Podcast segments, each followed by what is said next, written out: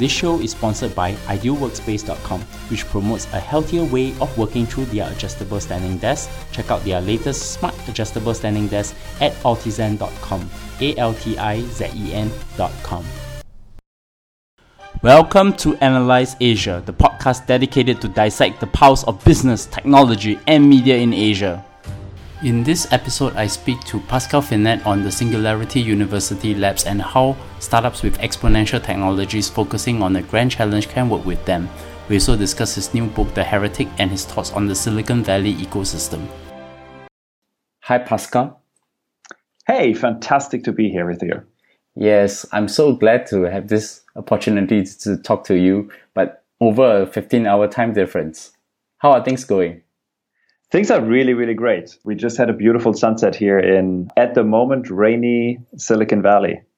And I'm talking to Pascal Finette, Vice President, Singularity University Labs, Entrepreneur Chair and Global Evangelist at Singularity University. And I have to full disclosure, I was part of the Global Solutions program in 2016. In fact, Pascal was a very good lecturer on the points of starting up companies and I think a lot of my classmates are still following on with your current Launchpad program. So it's good to have you here. So I wanted to start off with asking you, how did you get started in your career? So I uh, grew up in a very entrepreneurial family. My dad was an entrepreneur himself. I think I literally got this like inhaled in my body from like the very first day. And then uh, really my my starting point for my career was when I was at college. The dot the first dot com boom happened. And uh, it was a little bit of like right place, right time. I was very interested in technology since an early age. I was playing with computers for like 10 years when the dot com boom happened. So out of college, out of the dorm room in my college, I started my first company, raised two and a half million US dollars, and we're off to the races. And that's really how I got started. And then subsequently, you moved to Silicon Valley, right? With a couple of stations in between, but that's correct. Yes. So you want to uh, talk a little bit about the middle part of the story because when you talk about it during the lectures, it was very interesting to hear about it. Yeah, the middle part of the story is it's a long, windy road. And I think the one thing I just want to make sure your listeners understand is that most of my decisions I took during my life really didn't make all that much sense while I was taking the decision. And then, you know, uh, they make sense in, in retrospect. So if I tell you the story in retrospect, they actually make sense. But mostly I, I operate on on hunches and do the stuff I, I, I want to do. So the, the very short version of the middle one is started my first company out of college, sold that company towards the end of the dot com boom, joined eBay in Europe in the very early days, did business development for eBay. I had a fantastic time there, learned a lot. Left eBay, did merger and acquisition for a US software company, so kind of got my grounding in that area as well. Left that organization, started a consulting business, sold the consulting business, started a venture firm, that venture firm brought me to London. So I was operating out of Berlin, Germany. The venture firm brought me to London. I was at Lon- in London, get to know the people from Mozilla, the maker of the Firefox web browser. They asked me if I would come to the US and run innovation there. So I decided that this was too good an opportunity to pass on. So ended up in Silicon Valley about eight years ago, running innovation for Mozilla. Did this for a little while, went to google.org, and then finally came to Singularity University. And in between, I did lots of little things left and right. So it's a it's a really long, weird, convoluted story, and it's a very windy road, which I think is a pretty typical road for most entrepreneurial folks. And it was a lot of fun. With this long, winding road, what are the interesting lessons you can share with my audience in terms of your career? So I think a couple of things I have learned. The first is, as I mentioned earlier, I operate very much on this principle of I do the stuff which I find personally interesting. And I think this has a lot to do with you have to understand who you are and what you're good at and what you're not good at. So, one of the things I learned very quickly when I ran my own company is that I love and I'm probably good at starting things. So, the early stages of a company, of a project, of an organization I'm not really good at managing them. So once they become a little bit more mature and stabilized and need actual management, that's not typically the stages where I'm good at. So I, I think really the essence is figure out like who you are, what drives you, what you value, what makes you happy, where you're good at, and then focus on getting better at those instead of trying to become some weird cliche version of what you think you should be. And really, my career speaks to that. So I've never stayed at a company for much longer than like three years because I typically come to this point where my learning curve flattens out. I think I'm, I'm not stretching myself anymore enough. So I tend to leave. Coming back to today's main topic is basically we are going to talk about Singularity University Labs. But I think for my audience, it's also good to introduce Singularity University, which recently went through a rebranding exercise. So I probably have to ask you this question What is the mission of SU? So the mission hasn't changed. So Singularity University is a really unique, interesting place, as you know, where we inspire, educate, and empower leaders to apply exponential technologies, so technologies which are moving on an exponentially accelerating rate, such as you know computer technologies, artificial intelligence, robotics, synthetic biology, with a goal to tackle humanity's grand challenges. So for us, the notion is leverage the cutting edge of technology to solve some of the world's biggest problems. Our role in this ecosystem is mostly around inspiring and education. So I would say most of our work is on the educational side. And then we give you tools and frameworks and have programs which empower you to take action. So, how does SU empower the global community to create the abundant future. I think that came from the concept of abundance by Peter Diamandis, one of the co-founders of Singularity University and also the founder of XPRIZE. So a couple of ways. We have a, a set of programs and they're geared to anyone from very new, a very new program for us, high schoolers to students, young entrepreneurs, people like yourself with our Global Solutions program in the summer to executives in larger corporations through our executive programs. And what we do is we provide these people both insights into how does technology shape the world, as well as we provide them a, a, perspective on the world, which is particularly driven by this idea that, as you mentioned, we can create an abundant future as opposed to a, a future based on scarcity, which is our current, mostly our current operating model, leveraging these technologies. So really, we're providing a breadth of programs to a pretty broad set of constituencies in the world. And we're currently at the stage of really figuring out how can we take this message um, and how can we take this content and make it available to even more people? And efforts here are we run a startup acceleration program, not unlike Y Combinator or Techstars, but really focused on these particular companies we want to see exist in the world, namely exponentially te- uh, accelerating technologies and global impact. And we run on the corporate side, we run programs helping large corporations make sense of the change they and we are seeing in the world. Can you briefly talk a little bit more about your current role and coverage in the Singularity University?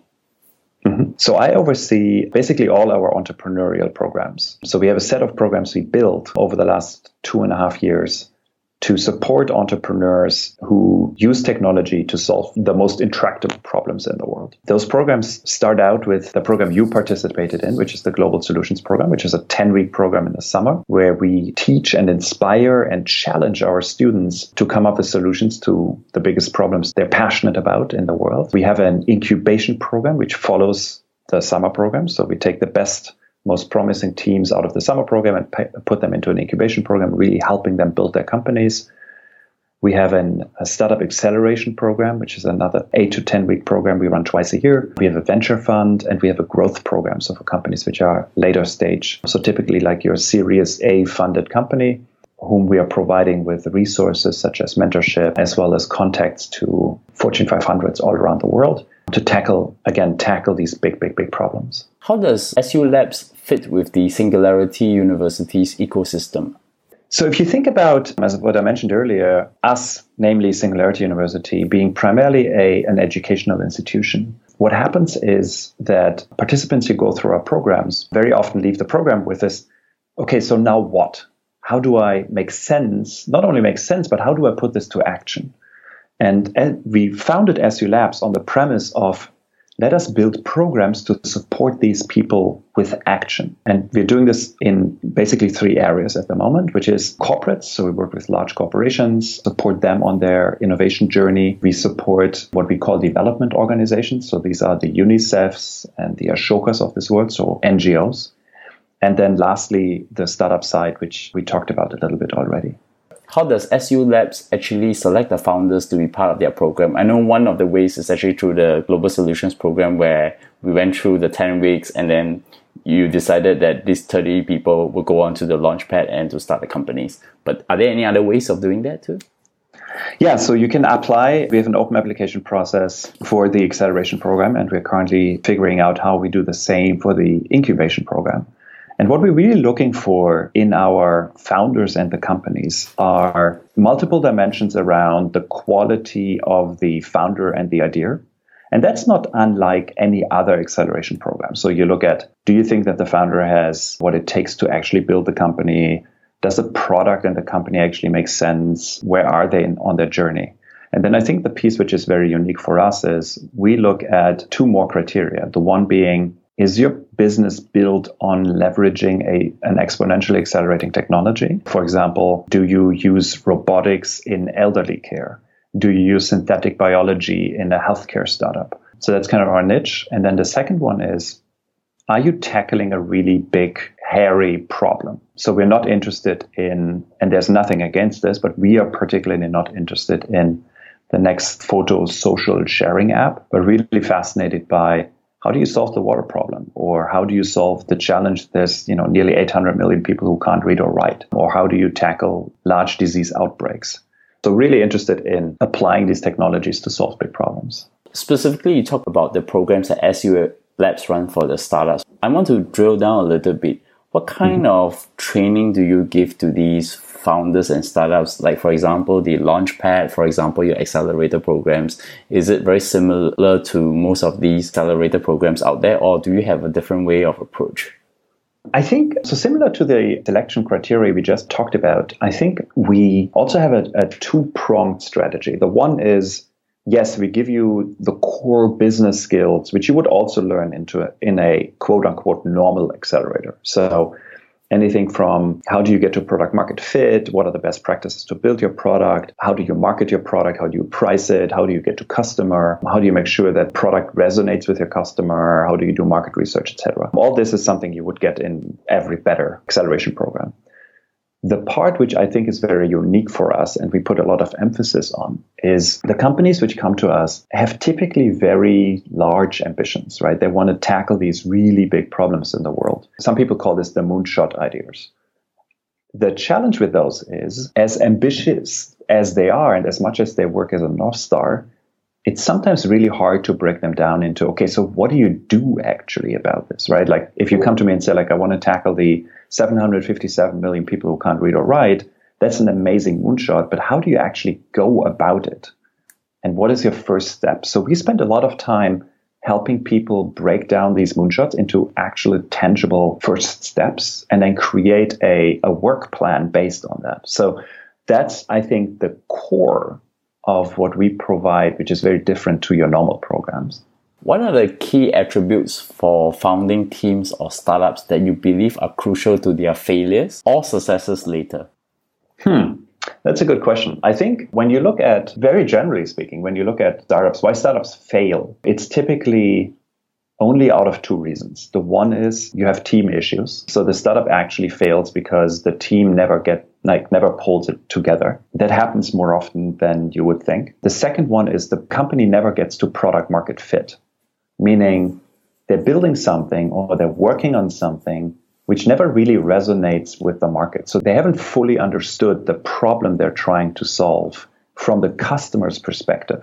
So it's very easy to, uh, to be in your own head and like solve a problem you think is a problem, but you need to make sure that it's actually a problem. So I think those two are the vast majority of failures. Once you have both solved, most of the other issues, such as you know funding, for example, they become fairly easy. Not to say that they're easy, but they're fairly easy to solve. If you have product market fit, it's typically, and you have a good team in place, it's typically not an issue to raise the funding you might need. And then how about successes then? Is it because they have a very good team, good execution? Yeah, I think the successful companies and, and history teaches us that is you have identified either willingly and, and deliberately, or sometimes just by sheer luck, you have identified a real need in the market, a real problem you're solving, and you're solving it so good that the market wants your product. And once you have that, it's all about execution, and execution comes down to the team. So I think it's exactly what you just described. It's kind of like the weakness, if you flip it around, becomes the strength. I want to ask this what are the interesting startups from SU Labs? Can you share some of those? Yeah, of course. To give you a couple of startups and give you a, a, little bit of an idea of the breadth of companies. So, one of them is a company called Made in Space. They've been around for a little while now.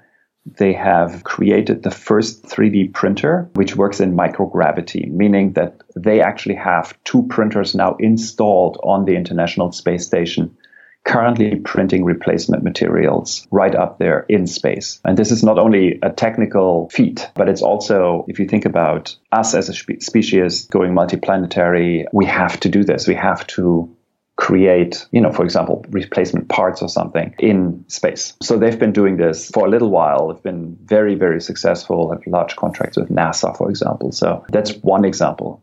Uh, and then just probably give you another example just to show you the other side of the coin. We've got a company called Miroculus, which came out of the summer program you participated in in 2013.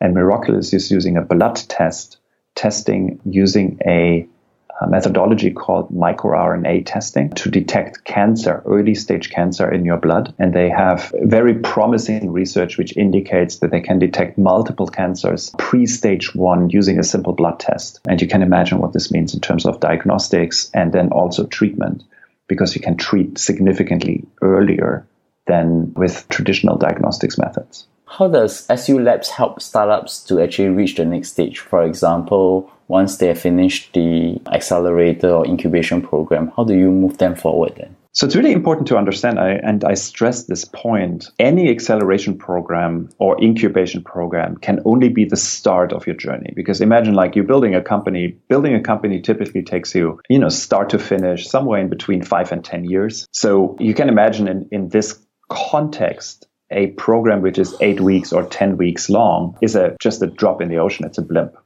So really what we're doing is we use this time to set you up for success, to create the conditions for success inside of your corporation, to provide you with the knowledge you need to have. And then I think it's the most important part begins, which is ongoing support. So once you leave the program, you're not on your own and out there, but we've built a specific support infrastructure, which we call the startup network, where we continue to support you with guidance, mentors and advisors, access to funding, access to industry partners, so Fortune 500s who, can, who can become suppliers or contractors or purchasers of your goods and services. So it's really about like how do you support someone in the long run, particularly given, as I mentioned earlier, the companies we have, the companies we're looking for tackling these really big moonshot problems, they take a little longer to build than your average web app. You set up the Singularity University Labs. Where do you see SU Labs be in five years' time? I mean, you have a very good team who will work for you, and you always acknowledge that. Yeah, it's a great. That's a really great question. I think the and it's a very timely question as I've been thinking a lot about this lately, and as I'm trying to set us up for for that future. For me, the really interesting and most exciting part is so we've used the last two years to build a lot of infrastructure and to prove out that the stuff we had in our heads in terms of the programming, the content we wanted to develop actually works. And I think we've got a good sense of product market fit. So very much like a startup. So for us now, it's really about scaling it up. And scaling it up for me in this particular context means partnering. I think it would be foolish for us as an organization to think that we, we should run for example, acceleration programs all around the world by ourselves. I think it's much smarter to say, let's take the secret sauce, let's take this thing we've built, partner with acceleration programs all around the world and give them the content, train them up, and have them be empowered to deliver this content elements and these ideas to their participants. So really for us, like if, if you were to ask me like five years down the road, I want to see an ecosystem of interconnected incubators, accelerators, co-working spaces, funders, so venture funds and other funding sources, and mentors and advisors, as well as partners, all connected in a global net, kind of a met, mesh network, helping each other to support entrepreneurs whole leveraging exponentially accelerating technologies, tackling humanity's grand challenges. That's a very interesting path. I hope you reach there because I think there's a lot of interesting startups that are still coming out from the Singularity University. So I wanted to switch gears a bit to talk about two things because SU is in Silicon Valley and I enjoyed my time there. And also about a book you write called The Heretic. Well, I still read it every day. It's like a book that I'll just look at a different chapter, a different lesson per day just to think about things as well. So you started the first company in Germany and then through winding paths you moved to Silicon Valley. And you also shared about how difficult the life of a startup founder is in your new book, The Heretic. Can you discuss why you wrote the book? Yeah, of course. So The Heretic really came out of a newsletter I write, which has the same title, The Heretic. And the newsletter started way back when I was at Mozilla. And at Mozilla, I had a blog. I still have a blog. But this blog was syndicated to something called Planet Mozilla, which is basically a syndicated feed of all the leadership at Mozilla's personal blogs so that the press, for example, can follow, you know, what's going on inside of the Mozilla project, which is great. The challenge with that was that it prevented me from writing certain things on my blog. For example, I can't use foul language, swearing or something. I can't be controversial because again, like the press reads this and might think that this is an official opinion from Mozilla. So out of that, I started a personal newsletter, originally started a personal newsletter. I'm just writing about the trials and tribulations of starting a company, being an entrepreneur, or being entrepreneurial inside of an organization, and sent this out to a couple of my friends, literally like 20 or so of them. Then they started inviting other people. And before you knew it, I had a couple hundred people on this little, really personal mailing list, which then triggered for me to say, you know what, I'll, I'll open this up more to the public so built a little bit of a website around this, gave it a proper name and put it onto proper newsletter, which is now the Heretic, which is now a, a fairly interesting, amazing international community of, of readers. And I publish basically more or less every second day. You will get something new and fresh inside uh, into your inbox. And they're all very short, kind of like advice and discussions about things which are relevant for entrepreneurs. Which is actually so, leading you to writing this book, right? Yeah, exactly. So the book was basically to say there's now nearly a thousand of those posts. And when I crossed back in the day, when I crossed the 500 post mark, I had this idea of like, why don't I take top 100 posts of these one of these 500 posts and edit them into a book? And then turn this book basically a little bit into a coffee table book. So the idea is to do exactly what you described, not read it cover to cover, but pick up the book every once in a while, thumb through it, pick a page, read that page, and either get an insight, get an interesting inquiry, get a little piece of motivational advice, something which kind of sparks you in your, on your entrepreneurial journey. So that was the original idea. Then I met my co-author, Peter Arcuni. The two of us got together. We edited, we selected and edited the post, put it into a book, put it out there. And now I guess I'm an author. So how is the book structured then? The book is structured basically in the way that more or less every page is a little self encapsulated story, again, like a nugget of insight. And then each of those is tagged. So you'll see if that nugget is inspirational, or if it's a, an inquiry, or if it's practical advice, or if it's a rant. And really, the idea is, as I mentioned earlier, is like pick up the book, thumb through it, pick a random page, read that one page, close the book, go on with your day. Repeat it the next day. That's at least how I how I envisioned it. I know that a bunch of people read it actually like cover to cover and find that interesting, but the original setup of the book is as described before. So I must be very lucky because I w- I'm actually doing exactly what you wanted for your audience to do. Just That's read perfect. Read a portion of the book and another day I'll look at something that is interests me and then reflect upon it. So which comes to one part that I like about it is some of the lessons you shared about the book because I want to get some of your favorite lessons. But before that, two of my favorite from your book was 10x, not 10%. And the mm-hmm. other one is the competitive advantage of giving a damn, which I think is very important for startup founders to just roll up their sleeves and just do the job. So mm-hmm. what are your favorite lessons that you write about that you want to share with people when they read your book?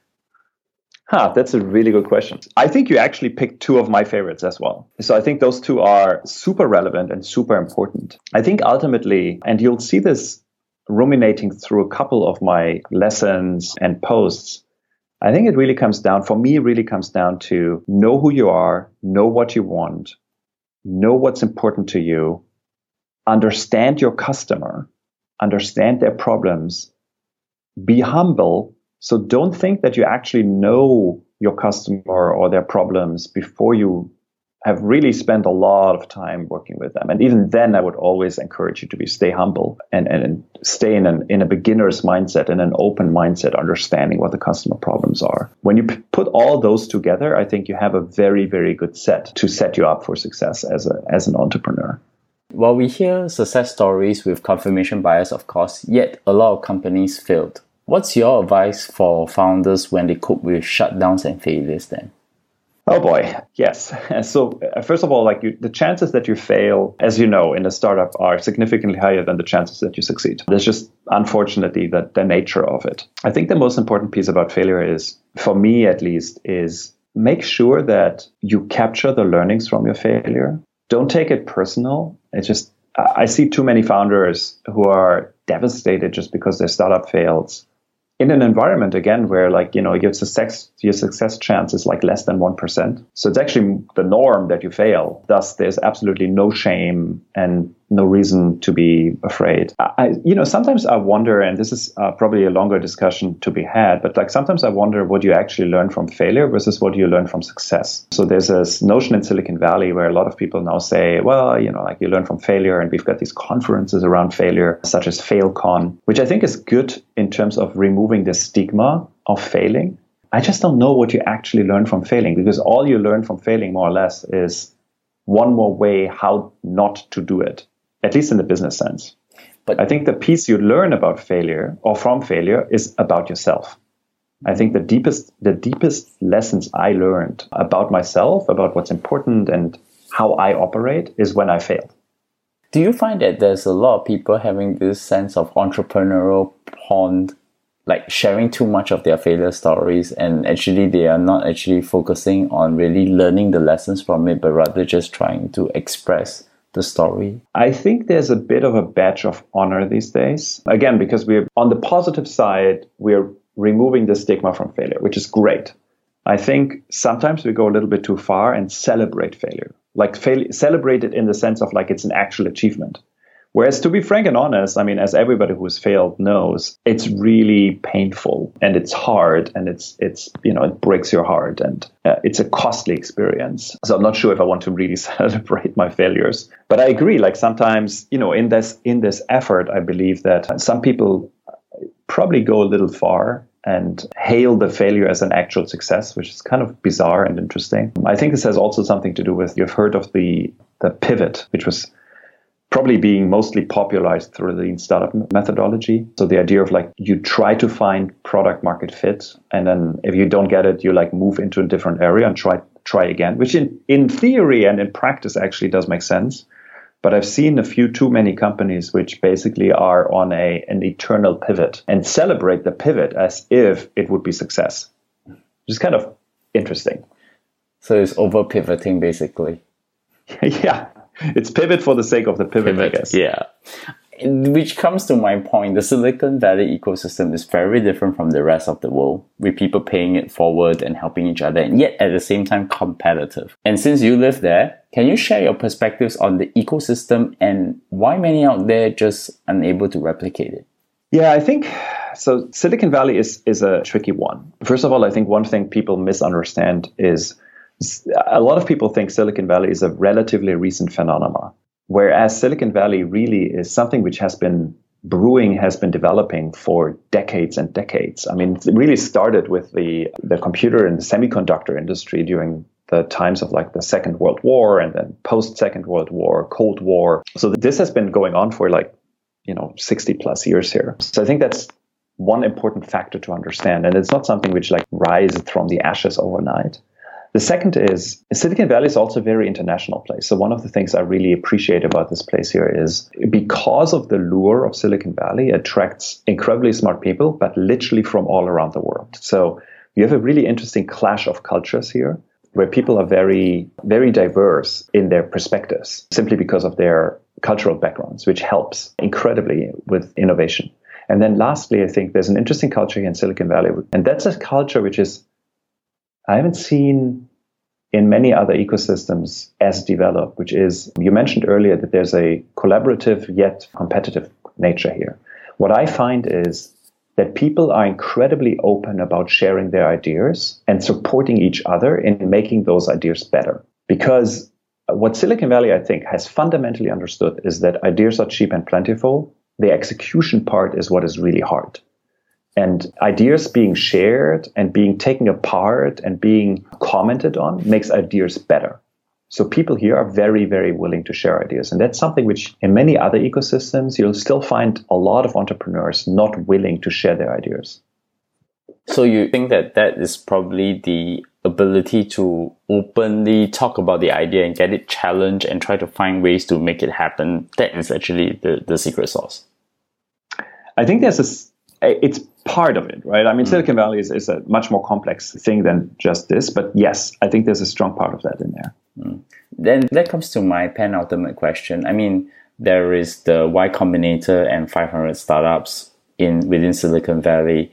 And from what you talk about when we have the earlier conversation on SU Labs, you, you distinguish it as focusing on startups that are dealing with exponential technologies to solve global challenges. How do you see yourself within the ecosystem with other accelerators like Y Combinator and 500 startups? What, how do you view them? How do all of you live within this ecosystem itself?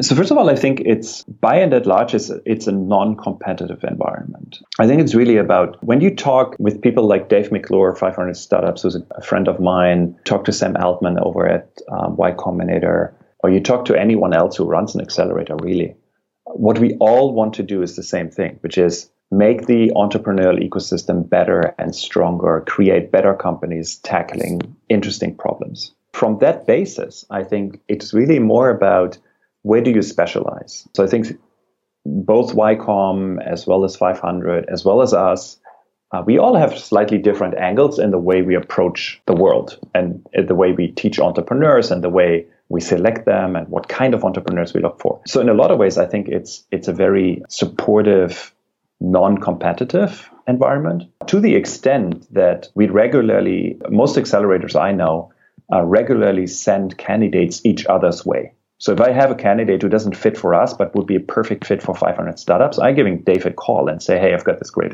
this great company. You should look at them," and vice versa. I guess this goes back to your earlier point about Silicon Valley. It's like you know, ideas are cheap and plentiful execution is the hard part. And it's a competition you know ultimately yes sure there's a tiny bit of competition in there but it's really more about how do we all level up the ecosystem.